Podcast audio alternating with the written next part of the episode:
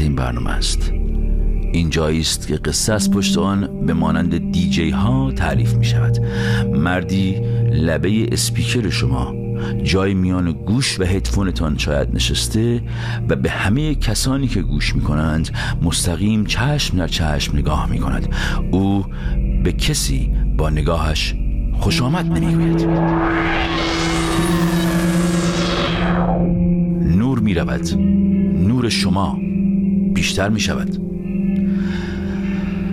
از اینکه این مشقت رو انتخاب کردید و این برنامه رو گوش می‌کنید از شما تشکری نمی کنیم. آخر این برنامه و بسته به مشارکت شما از شما قدردانی می شود. این برنامه برای سرگرمی شما ساخته نشده. چرا که اگر می‌خواستید سرگرم بشوید این زحمت رو اصلا به جان نمیخریدید و الان روی مبلتان داشتید یه کار دیگر می‌کردید. تا همین جایش هم کلی زحمت کشیدید. دست شما در نکند از زمان تصمیم برای گوش دادن به این برنامه تا خودتان را برسانید اینجا این خودش یک پروژه بوده تا الان. خبر بعد این که ما گارانتی نمی کنیم شما با این برنامه حال کنید. وظیفه خود نمی‌دانیم که راضی نگهدان داریم کلا ما آدم های انتای سوشیالی های هستیم که از عامه مردم و کلا مردم و مردم اینا خوشمان چی نمیآید. ولی برای اینکه کارمان با حضور مردم تکمیل می شود چاره ای جز تحمل شما نداریم. ما شک نداریم که کلا یکی دو نفر شما در پایان این برنامه آرت ما را فهمیده و با ما ارتباط برقرار کرده است. ولی اشکالی ندارد. ما کلا به این وضعیت که اکثریت مردم فلان هستند چی؟ عادت داریم. پس لطفا به خودتان نگیرید. شما جزو آن یک درصد الیت و متفاوت هستید که دارید این برنامه را گوش می دهید شما فرق دارید. خبر بد دوم این که نمی‌توانید لم بدهید و برنامه را گوش کنید و خمیازه بکشید و به پروفایل اکستان در اینستاگرام یواشکی سر بزنید و منتظر پایان برنامه هی به ساعتتان نگاه کنید. درست است که این یک برنامه تک نفر است و هیچکس به غیر از این آدم شاید صدایش در نمی آید در این برنامه تا پایان. ولی شما همه شما جزوی از این داستانید. دستگاهی که به شما دم در برنامه دادند یک دکمه دارد. شما آزادید. هر وقت اراده کنید این دکمه را فشار داده و برنامه را قطع کرده و حرف بزنید. وقتی دکمه را فشار می‌دهید این اتفاق میافتد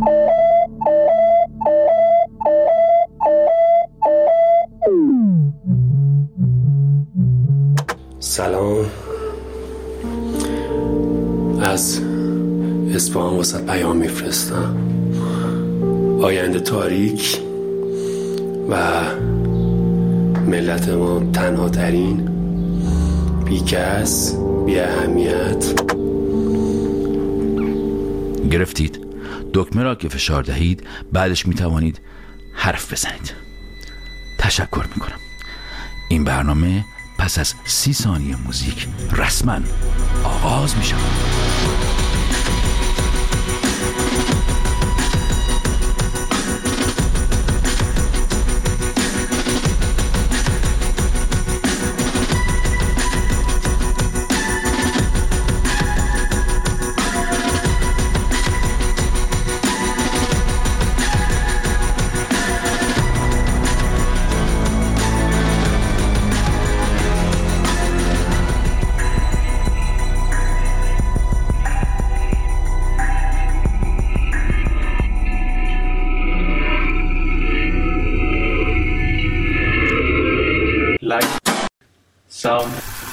کامرا من حفظی ضعیف بودم. برای همین به مشورت دادن گفتن برو ریاضی فیزیک یا تجربی دور علوم انسانی و هنر اینا رو خط بکش چون حفظی زیاد داره. نه اینکه ضعیف باشم حافظه انتخابی داشتم. چیزایی که انتخاب می‌کردم رو یادم میموند و چیزایی که مهم نبود نه. همون موقع وقتی بهم گفتن حفظی ضعیفی در جواب گفتم وقتی شعر حافظ رو بخوای بخونی میری از تو کتابش برمیداری می‌خونی دیگه. چرا باید حفظ کنی؟ چرا باید مغزم رو پر کنم با اطلاعاتی که مکتوبه و در دسترسه؟ من می‌خوام از مغزم برای تحلیل تخیل و خلاقیت استفاده کنم. به جای اینکه پرش کنم با اطلاعاتی که مرجع هستند و با مراجعه به منبع می‌تونی پیداش کنی. اینو خودم اختراع کردم از سر تنبلی. علت که ارائه می‌کردم هم باعث خارش سر معلمان می‌شد و براش واقعا جوابی نداشتن نه اینکه هیچی حفظ نکنم نه. جدول ضرب و اینا رو حفظ کردم. نصف گلستان سعدی رو برای اولین بار که خوندم ظرف یه هفته حفظ کردم. ولی هیچ وقت این شعرهای مصطفی رحمان دوست توی کتاب درسی نتونستم حفظ کنم. الان که دارم بهش فکر می‌کنم و به این نتیجه رسیدم که من حافظه احساسی انتخابی داشتم تو زندگیم. هرچی روم اثر گذاشته اثر احساسی گذاشته یادم مونده. چند وقت پیش توی مهمونی بودم یه خانمی من دید. یه جوری برخورد کرد که ما با هم خیلی رفیقیم. خیلی وقت هم دیگر می‌شناسیم و خیلی وقتی که هم ندیدیم. من اصلا یادم نمیاد این کیه. یعنی ته ذهنم می‌دونستم یه جای دیدمش ها آشناست. ولی اصلا من اسمش شدم نمیومد اونم یه جوری رفتم که آره دیگه کامی جون کامی جون. دوستشم باهاش بود. اینم جلوی اون داشت. همینجوری رفتار میگه که من اون آقا من و کامی جون رفیق قدیمی هستیم. همدیگر خیلی خوب. من آقا هرچی به ذهنم فشار این کیه؟ اسمش چیه؟ یادم نمیومد همزمان یا یکی دیگه دوستای من نزدیک شد و اونم گفت سلام منم بر اساس رسم زمانه وقتی که شما یه جای هستی دو تا آدمی که می‌شناسی به هم دیگه نزدیک میشن باید معرفیشون کنی. من شاهین میشناختم. گفتم این شاهین دوست من. برگشتم به سمت دوستش نه خودش. گفتم ببخش اسم شما چی بود؟ گفت رکسانا. گفتم خانم رکسانا؟ ایشونم. دوست قدیمی من از دوران شباب. و با هم دیگه دست دادن و فلان و اینا. و ناگهان اون خانم برگشت رو به من کرد و گفت تو واقعا اسم من یاد نمیاد ها؟ سکوت گفتم من من من من من من من من من من من من من که اسمتو می‌دونم من من کلا من تو اسم و مسم و اینا خوب نیست من من من تو اسم تو اسم بدم تو تاریخ اسم فیلمم من بدم توش من اصلا تا اینا بد گفت گفت چی اسم من سکوت شاینم کف کرد و رفیقم گفت ببخشید من برم یه درینک بردارم من در رفت تنها راه اینجا صداقت بود. گفتم ببین من واقعا معذرت می‌خوام ولی یادم نمیاد. گفت وقتی داشت خوب یادت بود. تو چجور هستی که با یکی میخوابی؟ اسمش یادت نمیاد ها؟ گفتم من اونم یادم نمیاد ولی واقعا من معذرت می‌خوام. من یه عالم آدم می‌بینم تو زندگی. من حافظه من به خدا حافظه درستابی ندارم که گذاشت و رفت. دوستشم یه نگاه پر از چقدر تو حقیری به من کرد و دور شد. مادر بزرگم می‌گفت کندور بخور حافظت قوی شه. کندور اصلا چیه؟ کندور کجا میشه خرید آخه؟ من نفهم کندور کجا بود؟ البته اینجوری نبود که اسم همه یادم بره. من هنوز اسم پله یادمه. کی می‌دونه؟ ادسون اورانتس دوناسیمنتو. زیکو شما می‌دونی اسمش چی بود؟ کوین برا آرتور آنفونس. یکی از دوست دخترم اصلا به خاطر همین که فهمیده بود من حافظه انتخابی دارم با هم به هم زد. خیلی باهوش بود. زود فهمید. یه روز پرسید خب به نظرت چیکار کنم؟ بگیرم پروژه رو یا نه؟ گفتم عزیزم کدوم پروژه که زد زیر کاسه کوزه که تو هر چی برات مهمه یادت میمونه هر چی نیست اصلا گوش نمیدی یادت نمیمونه. این همه ما راجبش حرف زدیم. تمام شب ما داشتیم راجبش حرف می‌زدیم. من برات گفتم که پروژه چیه. تو اصلا یادت نمونده. من برات مهم نیستم. و اینا که همین باعث شد اصلا بذاره بره.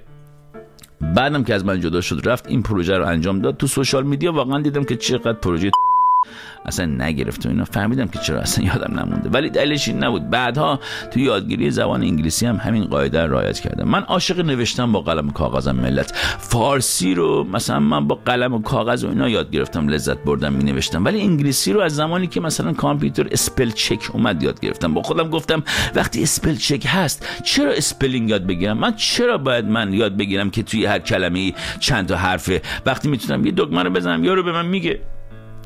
برای همین spelling انگلیسی من در حد اکابره و باعث خجالت. فقط این نیست. بعضی وقتا وسط بحث یه چیزای واضحی یادم نمیاد. مثلا وقتی داشتم این برنامه رو داشتم می نوشتم یکی از دوستان پرسید چیکار می‌کنی؟ گفتم دارم برنامه این هفته رو می نویسم گفت ایده چیه؟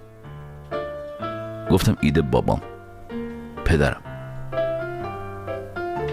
چه چجوری شروع میشه؟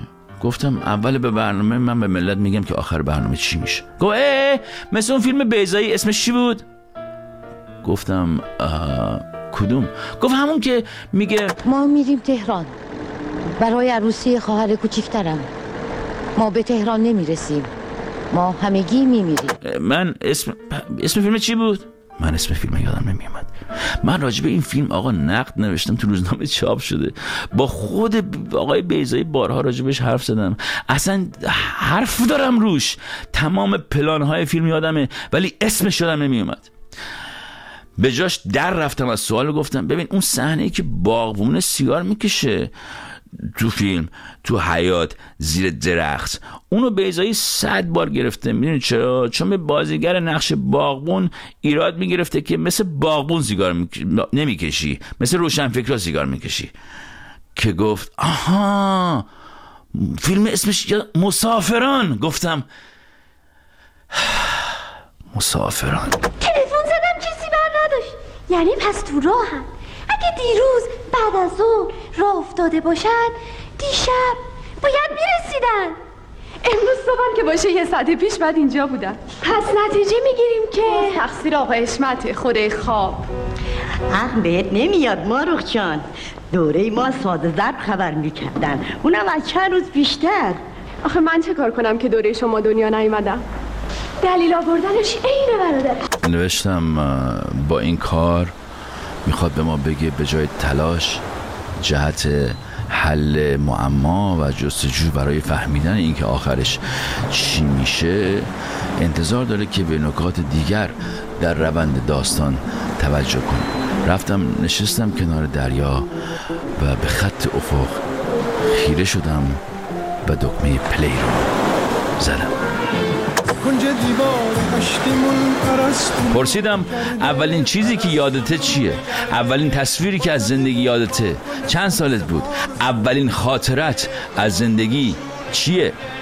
مادرم گفت تو هر وقت شمای زاده تلویزیون میومد می‌رفتی جلو تلویزیون میرخصیدی وقتی گفت یک شبهی از آن خاطره در ذهنم زنده شد. دقیقا تصویرش رو ندارم ولی می‌دونم که این کارو کردم. تصویر محوی از اتاق و تلویزیون سیاه و سفید مبلی و خودم دارم وقتی بقیه دارن دست می‌زنن و من تشویق می‌کنن و قربون صدقه میرن. این تصویر محو اولین تصویری است که یادم است. یادم نبود. وقتی مادرم گفت یادم آمد.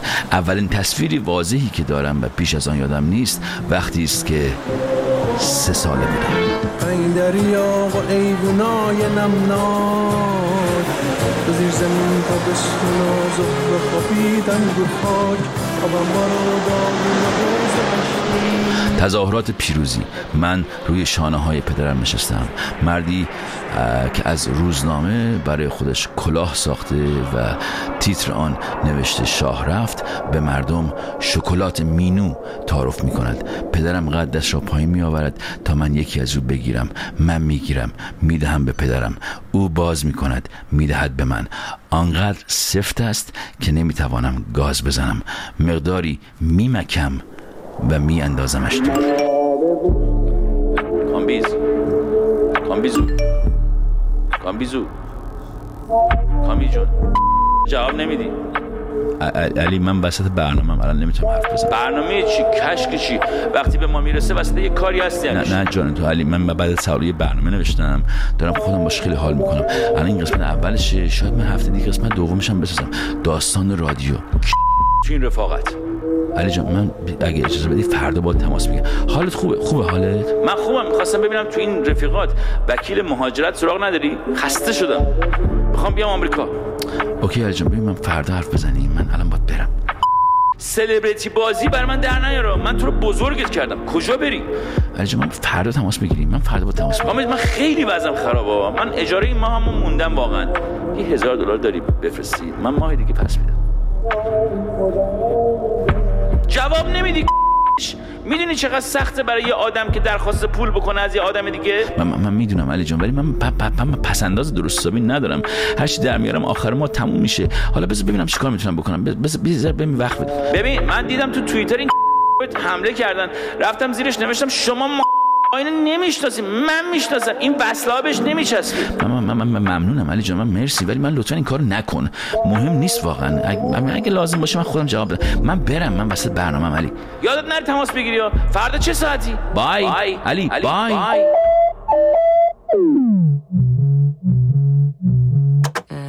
ایران اصلا حال خوبی نداره نه ایران نه ایرانی. بابت خبرهای تلخی که روزانه مخابره میشه از اتفاقات تلخ و به نظر من این روزا اصلا رنگی نداره خاکستری به نظر میاد. و متاسفانه همه اون چیزهایی که در پس ذهنمون تصور کرده بودیم با آتش خشم جمهوری اسلامی با اعدام های پی در پی یک مقداری داره از رنگ و بوش کم میشه.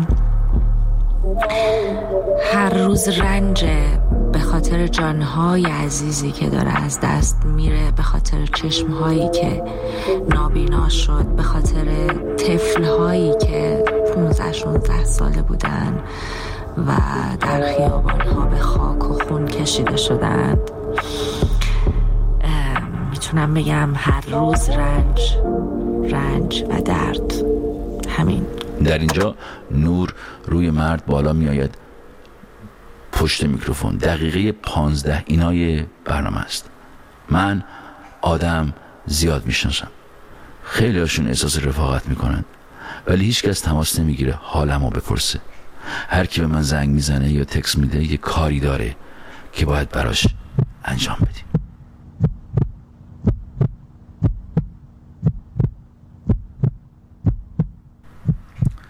صدای قلبش رو میشنید. اصلا ضربان قلبش داشت همه بدنش تکون می‌داد. دست پاچه شروع کرد متن خوندن و میکروفون رو بغل کرد. چراغ استودیو از سبز قرمز شد. سید قطعش کرد. تو مدرسه هم همینقدر تون تون حرف می‌زنه اگر سعدیه عرقش ریخت روی کاغذ. قافیه رو باخته بود. این کاره نبود. اصلا قد و اندازه مجریگری رادیو نبود. خودشم می‌دونست. می‌دونست هیچ هیچ وقت نخواهد شد. همین امروز که روز اول بود همه میفهمیدن که تا اینجا همه رو فیلم کرده نقش بازی کرده و دیگه کلک دیگری در چنده نداشت. بقیه رو دیده بود دیگه. آره بابا همه ازش بهتر بودن. اولش هم دروغ گفته بود که باباش بهش گلستان سعدی یاد می‌داد. باباش یه رمان خوشهای خشم تو کتابخونه داشت که خودش هم نخونده بود. اونم نخونده بود ولی بهشون گفت خونده. سید چشاش برق زده بود و تحسین آمیز گفته بود جانشتنبک توی این سن ده سالگی همشو خوندی؟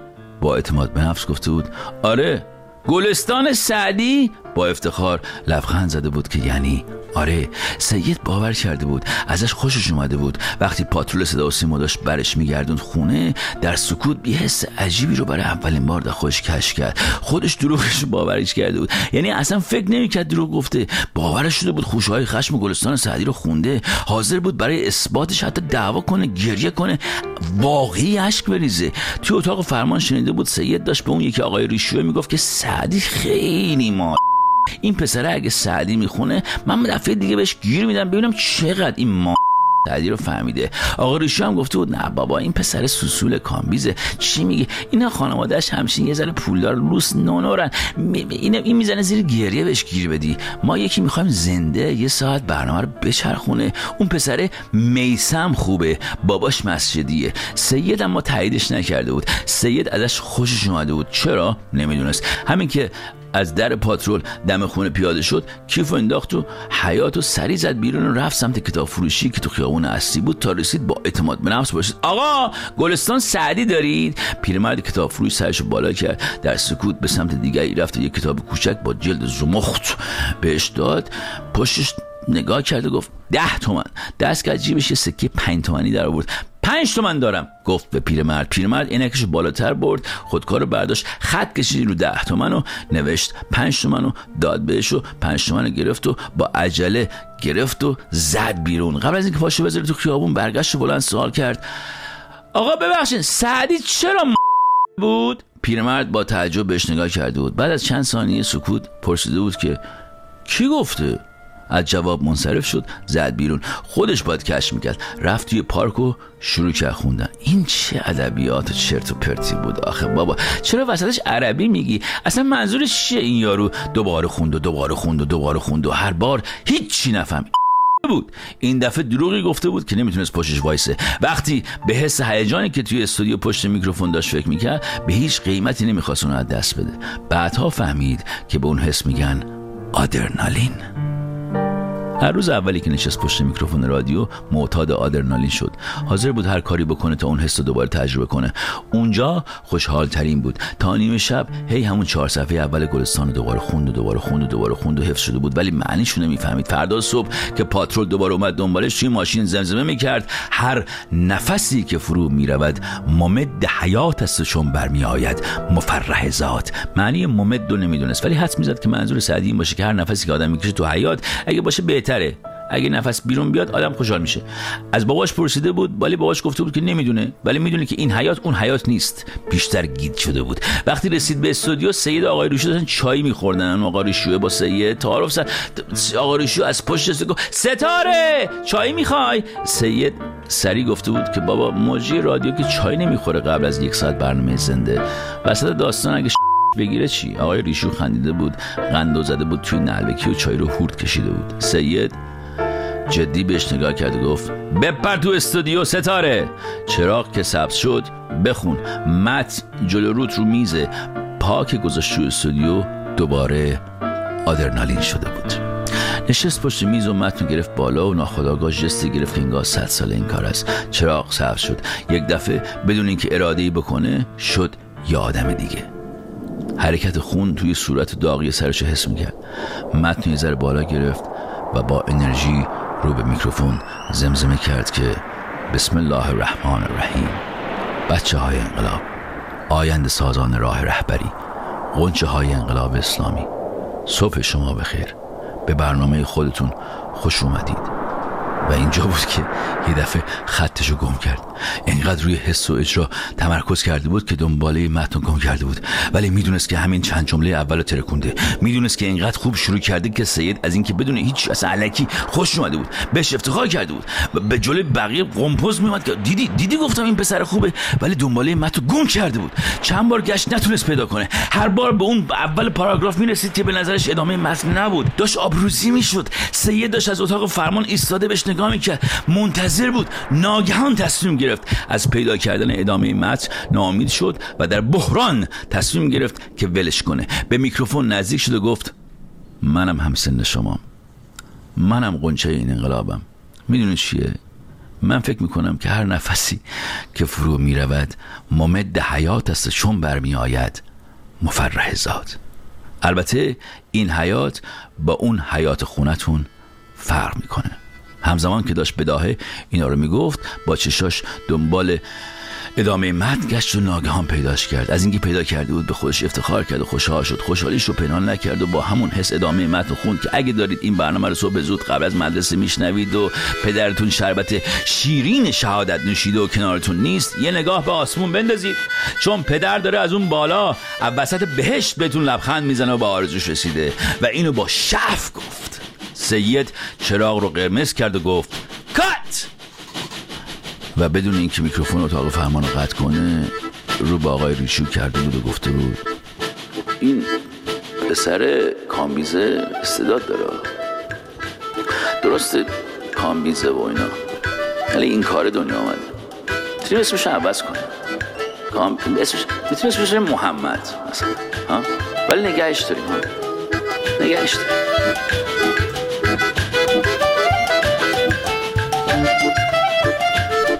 پایان قسمت اول. این قصه ادامه دارد.